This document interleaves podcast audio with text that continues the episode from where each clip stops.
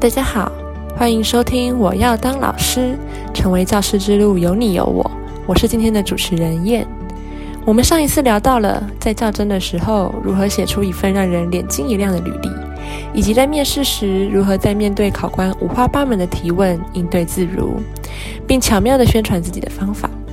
今天呢，我们特别请到了毕业于彰化师范大学国文学系，现在在新竹市建工高中国中部担任国文老师的徐昌伟学长，来与我们分享他当初考上正式老师时的一些心得，以及对于学弟妹们想朝正式老师之路迈进的建议。那我们一起欢迎徐昌伟徐老师。哦，学弟妹们大家好哦。徐老师好。那么，因为徐老师今天的行程有一点紧凑。所以，我们事不宜迟，赶快来进行第一题的问题。请问徐老师，在准备教检的时候，有什么推荐的读书方法吗？会建议学弟妹们组读书会吗？考前的复习时间又是如何分配的呢？我个人是觉得，在实习的时候可以试着组读书会。我那时候在实习的时候是每个礼拜的晚上。选一天的晚上，然后跟实习的伙伴组读书会。那我会建议，在选实习学校的时候，尽量你要挑大校，然后有实习老师制度的学校去实习，对你来说可能会比较好。一是伙伴会比较多，二是你能够学校学到的东西会比较多。那在实习的一个学期里面，大概就是把教检会考的科目。哦，用导读的方式，就是每个礼拜，然后每个人分配一个单元，然后用导读的方式，然后做一个复习的动作。那考前的复习，我记得实习完结束后到教检前，应该还有两个多月。那我个人呢，就是呃，就是闭关读书。对，那大概这两个多月，我就是在图书馆里面念书。那我建议就是第一本我只读了，就是在影印店里面可以印到的《教宗》这一本书。那另外《教宗》里面没有提到的，就是青少行黄德祥的，还有张春兴的教育心理学，还有课程发展设计。其他书都不用念，好，因为教典就只考这些，然后教典的程度，说真的没有你想象的这么难，所以啊，我当时就只读了这一些。那考前就是不停的刷考古题，好，下载阿摩的那个 app，就每天无聊的时候点个几题。那我当时是做到，就是看到题目第一个字就可以选出哪一个是答案的程度。然后去考教检的时候，基本上就是一定会通过啦，因为题目都跟考古题大同小异。那概念都懂的话，基本上呃，在考教检的时候你会比较轻松。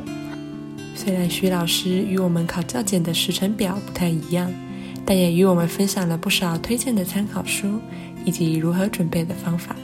相信人在彷徨着不知道从何开始的学弟妹们，也多了一个准备的方向。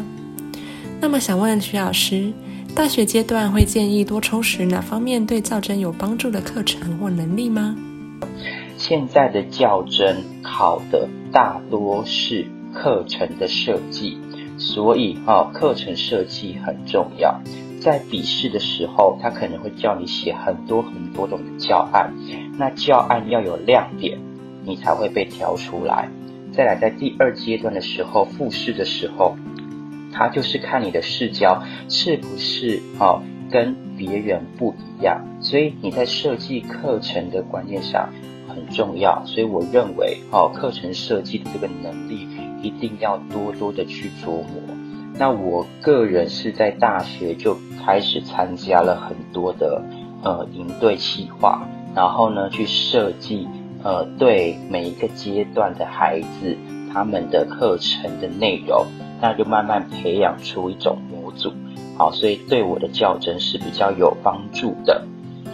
哦，原来现在较真现场最重视的竟然是课程设计的部分，学弟妹们在大学阶段就得好好培养写出一份完整又有创意的教案的能力了。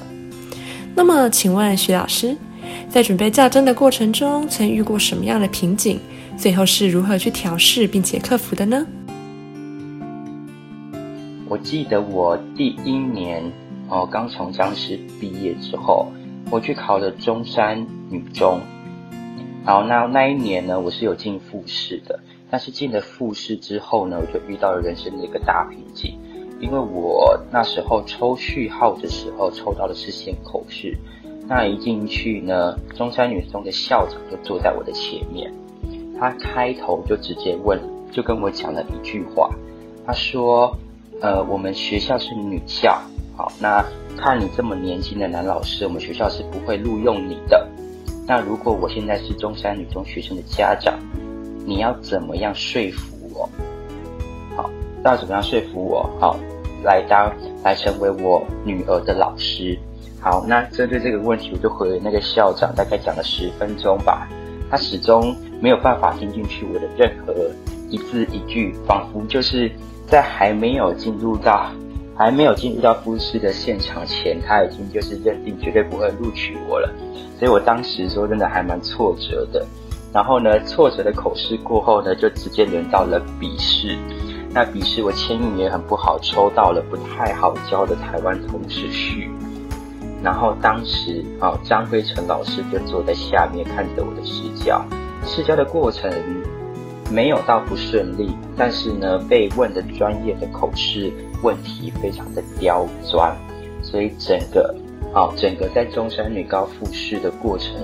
不是这么的美好，所以对了，对我后续考教真说真的影响蛮大的，好，蛮大的。那你知道隔隔年我又不小心考进复试了之后，那我就对这次的复试就比较重视。那这两次复试都有一个很大的困难点，就是它复试的范围都是全范围。就是某个版本的全范围一到六册。那面对这种大范围的视角，我觉得还是要回到好一百零八年的呃新课纲，它所强调的诉求，我们要用模组化的教学。所以那时候我就开始尝试把写作的模组套入一到六册，好一到六册的那个课文里面。但是但是哦，因为时间。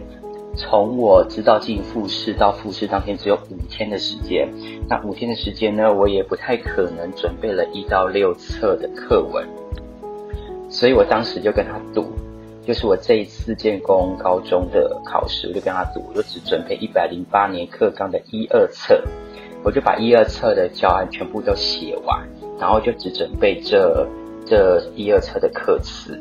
那结果呢？我当天抽到的课次是第六册，第六册一个我没有看过的课文，所以我当下其实是蛮慌的。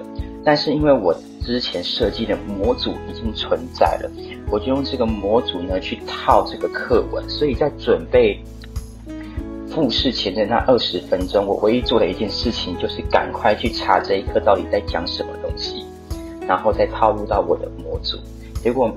意料之外的是，我试教完了之后呢，呃，台下的三位评审都对于我这个试教的模组感到非常的新奇，然后就非常的喜欢。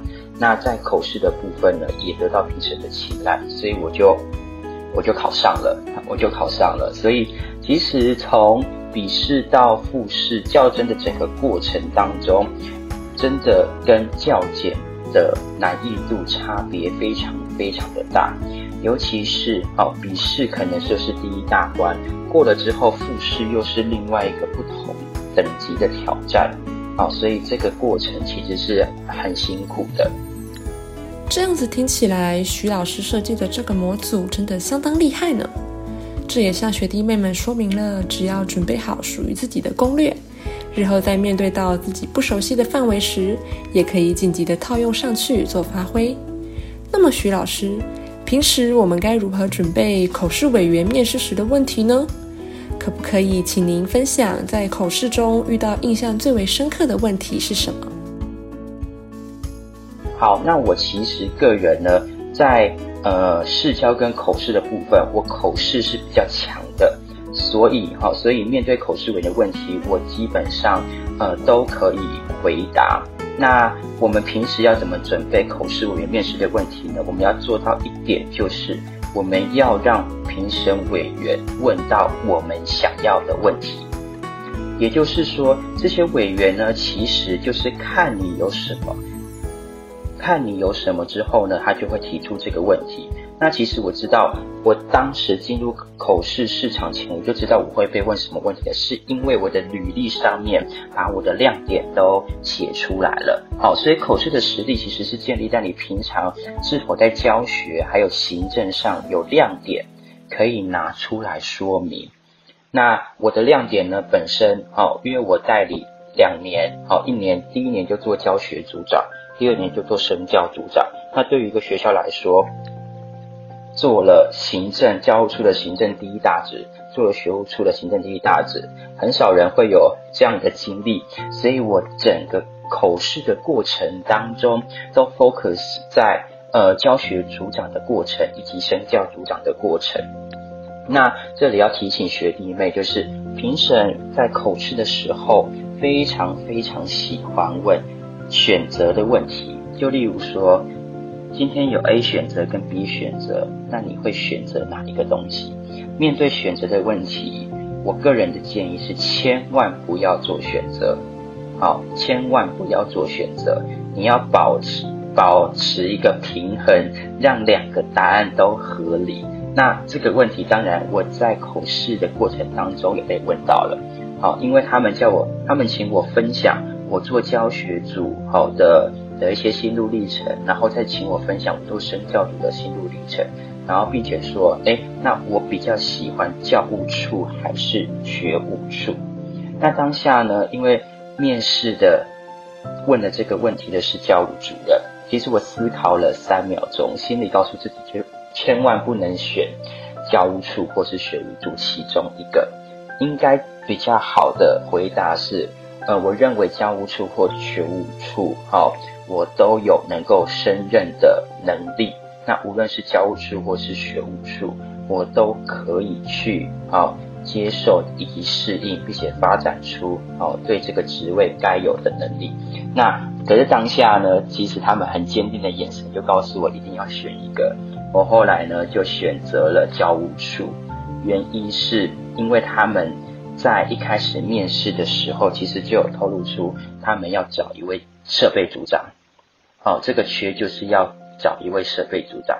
那我自己知道设备组长大概的工作内容，加上我在教务处待了一年之后，我对这个职务也蛮熟悉的，所以我就顺着他们的风向，所以我就回答了我会选择教务处。所以在口试的当中，其实观察观察其实是很重要的，好回答回答更为重要。那再来就是口试前面的一分钟的自我介绍，这个自我介绍会会直接影响到你后面评审问的问题，所以呢，我建议呃学弟妹们可以事先准备的就是自我介绍的部分。我可以分享一下我那时候讲了一分钟的自我介绍，大概是这样子。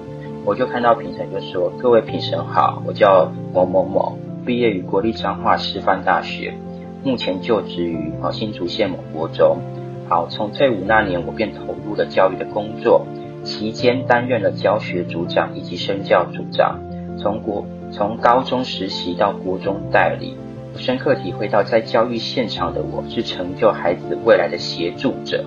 我觉得教育就像是拍一场微电影，而学生是电影里的主角，身为老师的我则是幕后的推手。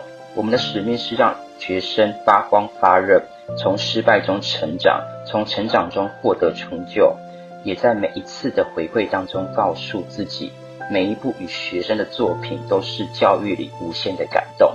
其实这个自我介绍里面呢，就有几个要让评审问的问题所在。第一个，我特别把我的行政的经历点出来，让他一定会问我这个问题。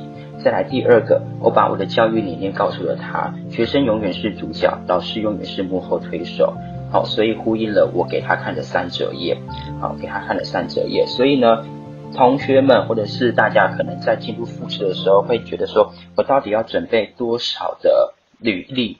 哦，准备多少的履历，然后让呃评审们可以看见我的经历。说真的，呃，在考试后呢，我有问过那些评审委员这个问题，他们根本没有时间去看你的履历，哦，顶多花了十到十五秒的时间去看一下你给的东西，所以我当时就只给了一张三折页。因为给再多的东西，他们也没有时间看，他们反而会喜欢直接问你问。看来在口试开始前的自我介绍，就会决定了之后问题的发展和走向。学弟妹们都得好好找出属于自己的亮点，才能吸引口试委员目光。同时，在面对残酷二选一的问题时候，也要仔细评估判断现场情势，才能下决定。这真的很像在跟口试委员进行一场眼色游戏呢。那么我们刚刚问的都是关于口试的问题，请问徐老师，试教前有什么特别需要注意的事项吗？第一个，睡饱，这非常的重要。那你如果一直让精神陷入紧绷，一直在想我试教的内容，那很可能在当天就会失常。所以那时候。呃，今年考试试交前呢，呃，我我的学校对我很好，他直接就让我叫我不要去去学校了，就直接就说让我休假，然后我在试交前的那三天是休假的。那那三三天休假呢，我就呃第一个哎先去拜拜，好先去拜拜求一个心安。第二个呢，去找我的朋友去喝茶聊天，然后聊一些哎视角上可能会遇到的东西。那剩下的呢，就是呃正常的作息，正常的作息，让自己可以保持一个平常心。因为毕竟之前在中山女中的惨败，让我觉得呃就是较真其实是一条非常非常难走的路。所以呢，平常心对待，这次没考上，下一次。再等下一次吧，虽然不知道要等多久啦。所以试交前呢，你一定要一定要静下你的心。再来呢，如果你抽到的真的是你不擅长或是没有看过的课文，就跟我一样，你也不要自乱阵脚，因为一旦自乱阵脚，你什么都没了。你一定要表现出你的镇定。好，评审呢，哈，不一定会。只看到你当下教的，他会去想这个老师的人格的特质，然后他的风格、他的台风，以及他教学的呃内容跟设计，他看的其实东西是很全面的。所以当时呢，呃，我自己知道我这在课文非常非常的不熟悉，所以在专业口试的部分我没有回答的很好。但是呢，呃，因为我的模组吸引了评审，所以所有的专业口试评审都有嗯间接性的在帮助我回答问题。所以啊，不要自乱阵脚，然后呢，好好的整理自己的心态是很重要的。保持平常心和冷静的态度，不只是在较真准备期，应该是在各个大型考试或面试前都适用的吧？因为一慌张，失常的几率就大大提升了。而且口试委员们都会看得出来，我们有没有自信或神色镇不镇定的呢？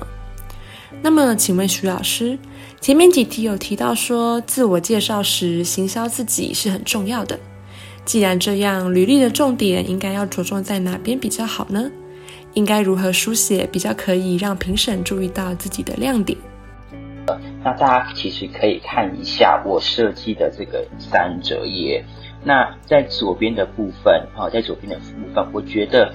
把亮点放出来，好，那我的亮亮点就是写作的教学，所以我把我的荣誉奖项，呃，在这几年当中跟语文类有关、跟教学有类有关的奖项都放上去了，那就是挑重点放就好了。那我们国文系最重要的就是语文竞赛以及培训选手的能力，那这些东西放给呃。评审看他们会知道说你有这个能力，再来呢中间哦中间就是呃教学经历以及行政经验，尤其是呃有行政经验的那个部分一定要放上去。我也非常的建议学弟妹，如果嗯没有办呃呃很难在第一年考上，在代理的时候呢，尽量争取做行政职，因为。我们现在在口试的过程当中，非常非常的喜欢有行政经验的老师，所以我就把这个放上去，成为了我其中一个亮点。那教师执照的部分，我特别会这样子写，是因为我考的是完全中学，那我在高中实习，在国中代理，这是一个很特别、很特别的部分。所以呢，我就为了要让评审问我，那我要表现出我国中、高中都可以教，好，所以我特别写到这边。那在右边呢，我放的是教育的理念，中间的黑色部分其实是一个小故事，就是为了要让评审问我。这个代表什么意思？让我可以去分享我在教育历程中哦感受很深刻的故事。那下面呢，我放的是教学的模组，呃，评审可能会看一下，嗯，这个老师平常是怎么上课的？哦，因为毕竟在口试跟试教的呃两大范围当当中，学校通常是以试教为重。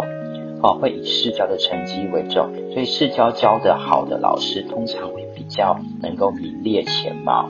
那这个是我的履历，可以供学弟妹们参考。那主要就是简单、直接、明了，哦，不用太多的字。那不用太多的字，让评审能够直接抓住重点就可以了。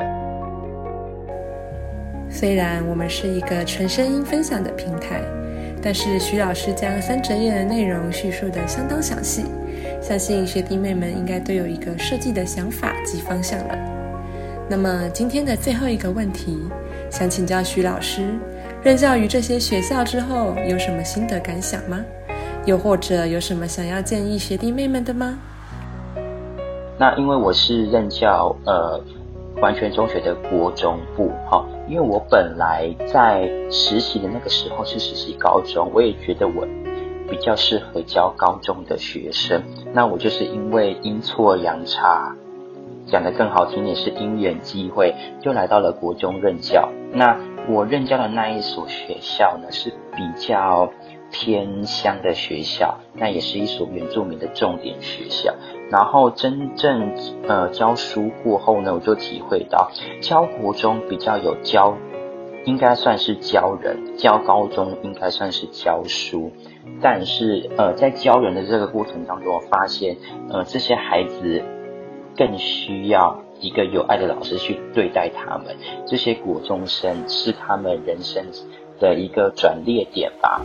呃，如果老师没有认真的对待他们，他们很可能就会走偏。也是我在做身教组长的时候感受特别的深。所以，呃，现在如果叫我再选一次，我可能还是会选择国中，是因为国中有一份那份单纯，然后有一份需要我们去扶持着他继续往前的一个。好，那最后呢，要给学弟妹的建议。大家可能都知道，近几年来国高中开出来的古文缺额真的是非常非常的少，但是来报考的老师却是非常非常的多，换算成考上正式老师的几率可能只有零点零几趴而已。但是想要告诉你们，虽然只有零点零几趴，那它终究不是零，所以。你的努力跟付出绝对不会白费，我相信总有一天一定会有一个人看见你的努力，那你就值得了。所以哦，真正要投入教育的学弟妹们，千万不要被你现在遇到的高墙跟瓶颈给卡住，你一定要坚持自己的初衷，择其所爱，爱其所择，然后祝福大家都能够早日上岸。谢谢徐老师今天接受我们的访谈，向我们分享了很多自己考老师时的心路历程，也给学弟妹们许多的鼓励。相信现在在这条路上一同奋斗的大家，听完徐老师的分享后，都可以获得一些力量，继续朝着自己的教育梦不断迈进。再次谢谢徐老师，也谢谢听到最后的所有听众朋友。这里是我要当老师的主持人燕，我们下次再见。